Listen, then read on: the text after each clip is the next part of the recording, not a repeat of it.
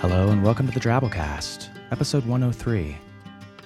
The Drabblecast is a weekly flash fiction podcast magazine that brings strange stories by strange authors to strange listeners, such as yourself.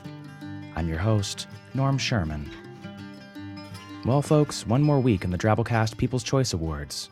Remember to swing by the forums, quickly register if you aren't yet, and vote in the two polls there for Best Feature Story and Best Drabble. It's a close race so far. Next week we'll announce the People's Choice Best Story of the Year.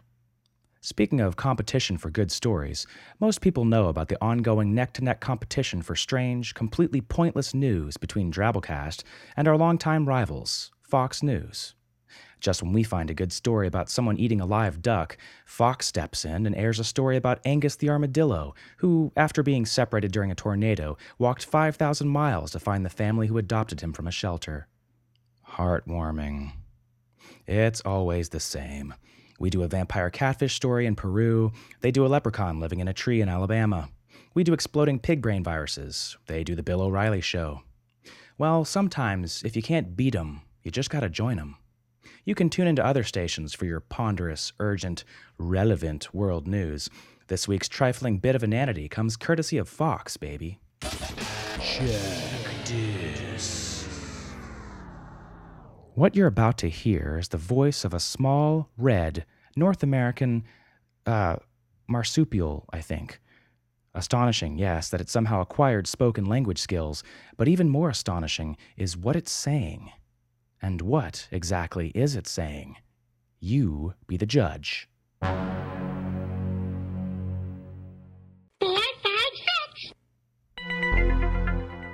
Wait a second. What was that? It's Elmo, of course, the most hateable of falsetto voiced educational Muppets. But it's important to really have an opinion what you think you heard before you find out what he's supposed to be saying and what he's in trouble for saying. Four, five, six. Four, five, six. the innocent enumeration of sequential, well ordered elements, or. Four, five, six. Who wants to have sex? A solicitation for lewd, libidinous, low down lemur love. A perverse proposition for promiscuous puppet punani. Lisa and Ed Harrison from Oakland, New Jersey say a Tickle Me Elmo toy telephone they bought for their toddler has a filthy mouth.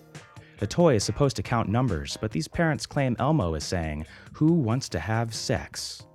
They contacted Fisher Price, which reported only two other complaints about Elmo's indecent proposal, asking them to remove the product or at least place a warning label on it. Yeah, I can see Fisher Price doing that. Warning in addition to developing basic counting skills through fun and interactive games, this product may also try to mate with your toddler. Fisher Price declined, saying in an official statement, We carefully write and record songs and lyrics for our products to make sure they're suitable for children. Lighten up, pervs. The first time I listened to the clip, I heard Who Wants to Have Sex, very distinctly, actually. But since then, after finding out it was supposed to be 456, 456 is all I can hear. I can't get my mind back into Sesame Street's gutters. Let's listen to the clip one more time, super slowed down.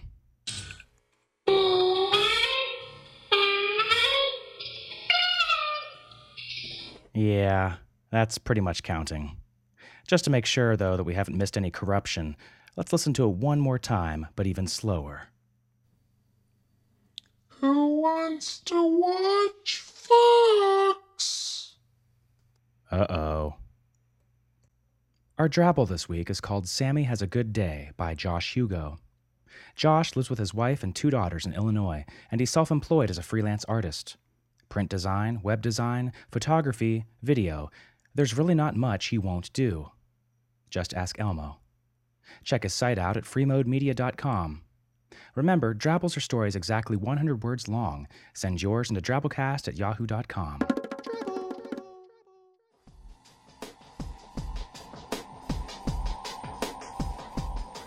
The experiment was a success.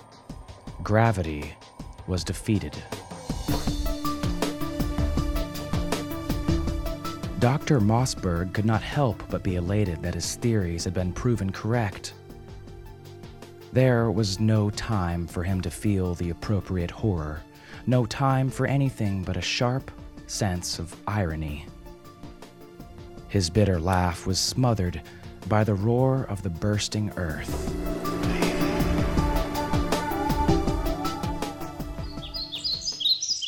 Sammy jumped off the roof with mixed feelings. He had faith enough to leap, but he feared that the magic towel might fail and let him fall. Doubt vanished as the magic took hold and lifted him. Sammy laughed with joy as he soared.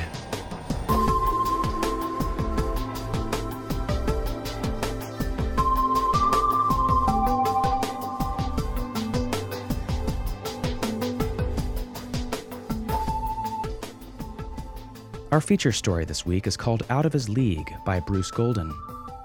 After more than 20 years in journalism, working as a magazine writer, editor, radio reporter, and television producer, Bruce decided to concentrate all his efforts on his first love, writing speculative fiction. He's since sold dozens of short stories and three novels. Asimov's science fiction magazine said of his second book, Better Than Chocolate, if Mickey Spillane had collaborated with both Frederik Pohl and Philip K. Dick, he might have produced Bruce Golden's Better Than Chocolate. Bruce's third novel, Evergreen, is due out any day now. Check out his site at goldentails.tripod.net. So, without further ado, Out of His League by Bruce Golden.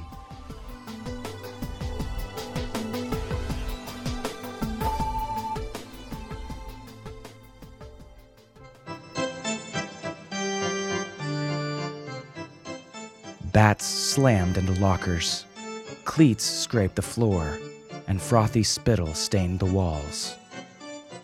An influx of uniformed combatants filed into the room, some mumbling, others grumbling, the sure sign of another loss.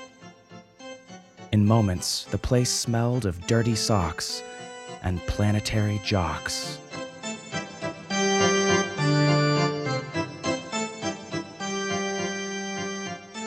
As if to alter the mood, one of them began revolving around the post game spread, waving his arms. Man, yo, I say we put this one behind us, called out Saturn in an upbeat tone.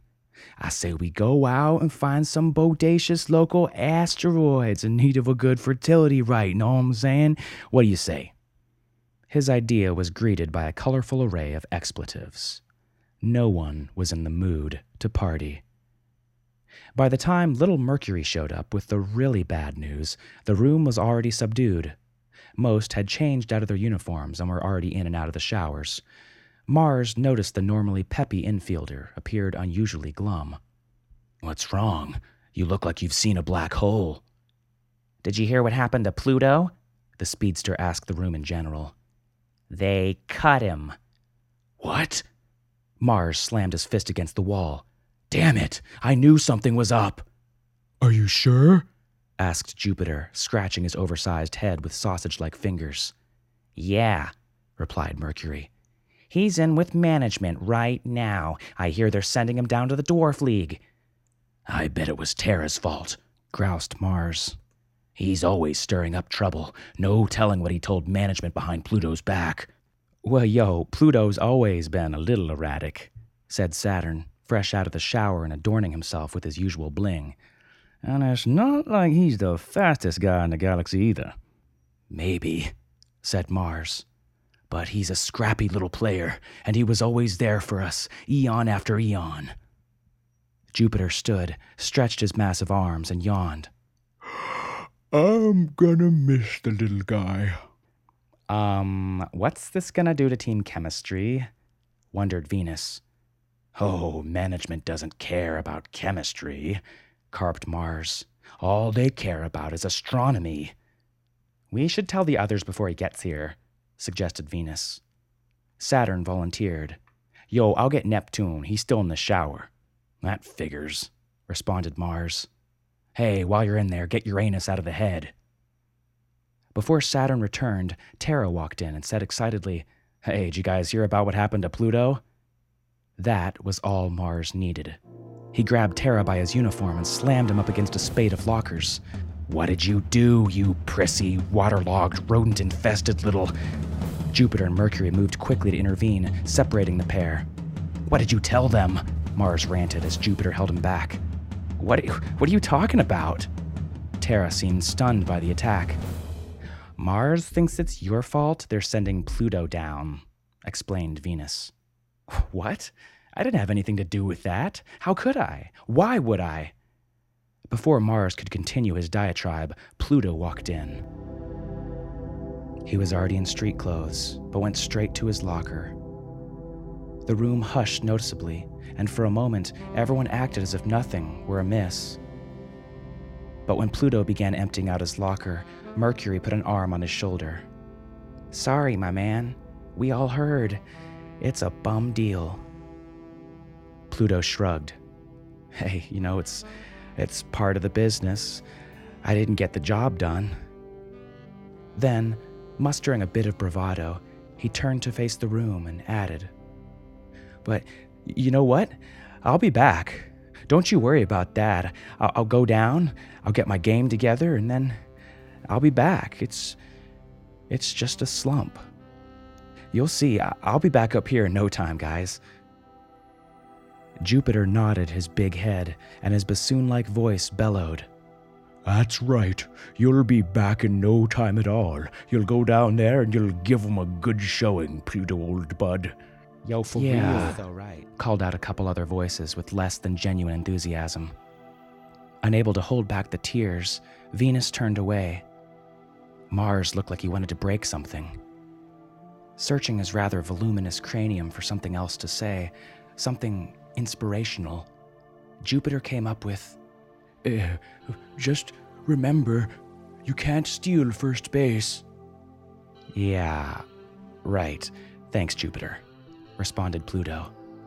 He knew the big guy well enough not to waste time puzzling over anything he said.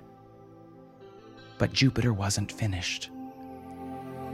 Did I ever tell you how I could have been a star? Venus waved him silent. Not now, Jupiter. Pluto finished bagging up his stuff and started out. Terra stepped up and shook his hand. Good luck, Pluto. Yeah, said Mercury. Knock him dead down there. Pluto looked like he wanted to say something else, but couldn't get the words out. Instead, he glanced away and walked out.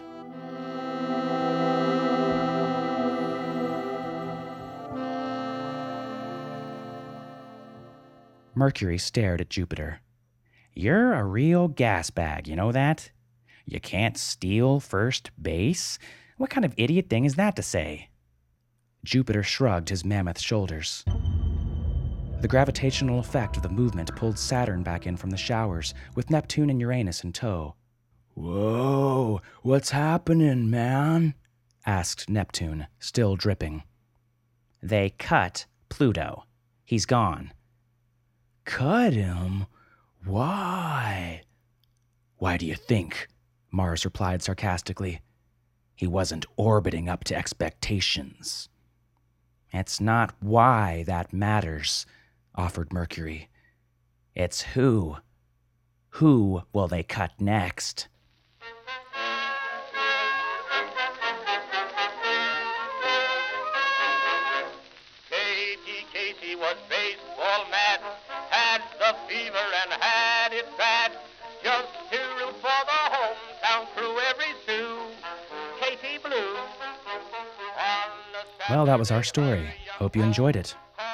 Poor Pluto.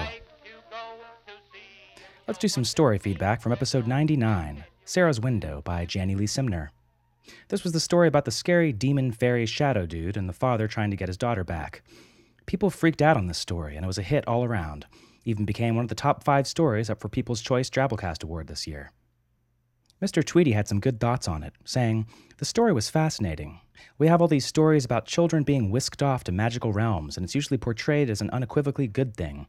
Peter Pan flies in through the window and leaves with all the children. It never struck me before, but how creepy is that? Even in Narnia, the kids vanish into a magic portal and forget about who they were. In that story, the magical world is so compelling that they live as a king and queen for 15 to 25 years and don't even think about the fact that they used to live in a different world. This story really captured the flip side of that magical world story. The characters are drawn into some place that's strange and fantastic, but for that to happen, they must necessarily be drawn out of the real world. From the perspective of an outsider, Peter Pan is just a kidnapper, isn't he? So, yeah, I thought this was pretty deep. Is the fairy evil? Well, we don't really know, do we? We just know that he's scary. He comes into houses and takes children from their beds. He gets into your head and messes. You can't stop him or contain him. He doesn't talk or ask permission. He's terrifying. But is he bad? Well, that rather depends on your perspective, doesn't it? Tree Man added his own interesting points, saying, I also like the point that's been brought up about the stick demon not being evil so much as outright terrible. However, I wonder if the protagonist ever had much of a choice. If the story had one fault, in my opinion, it's that the moment of decision in the father was never highlighted, while choice in the passing of tests is a clear theme. Was what happened to him truly inevitable, or is there hope for the strongest of us? Does choice versus inevitability mirror evil versus the terrible? Hmm. Occasionally, discussion gets a little deep in the forums, but sometimes people just post Photoshop pictures of Napoleon Dynamite as a Portuguese man of war. You should pipe in and let us know your thoughts on the stories you hear. Only takes a second to join. So that's pretty much our show, aside from me playing that Elmo clip one more time. Who wants to give us donations? Er, I mean, 456. You can donate either once or subscribe for 5 bucks a month from our website, www.drabblecast.org. Write a review on iTunes or wherever if you like the show, and share us with a friend. All our content is licensed through a Creative Commons Attribution Non-Commercial No Derivatives license, which means you can do whatever you want with it. Just don't change it or sell it without talking to us first. Tune in next week for more good times. Until then, our staff is made up of co-editors Kendall Marchman, Luke Coddington, and yours truly, Norm Sherman, reminding you that you can't steal first base. The waitress turns chairs upside down. Piano player picks up his tip jar and drink, and the bartender shouts last round. An hour ago, this place was loaded, and noise filled the room like the smoke.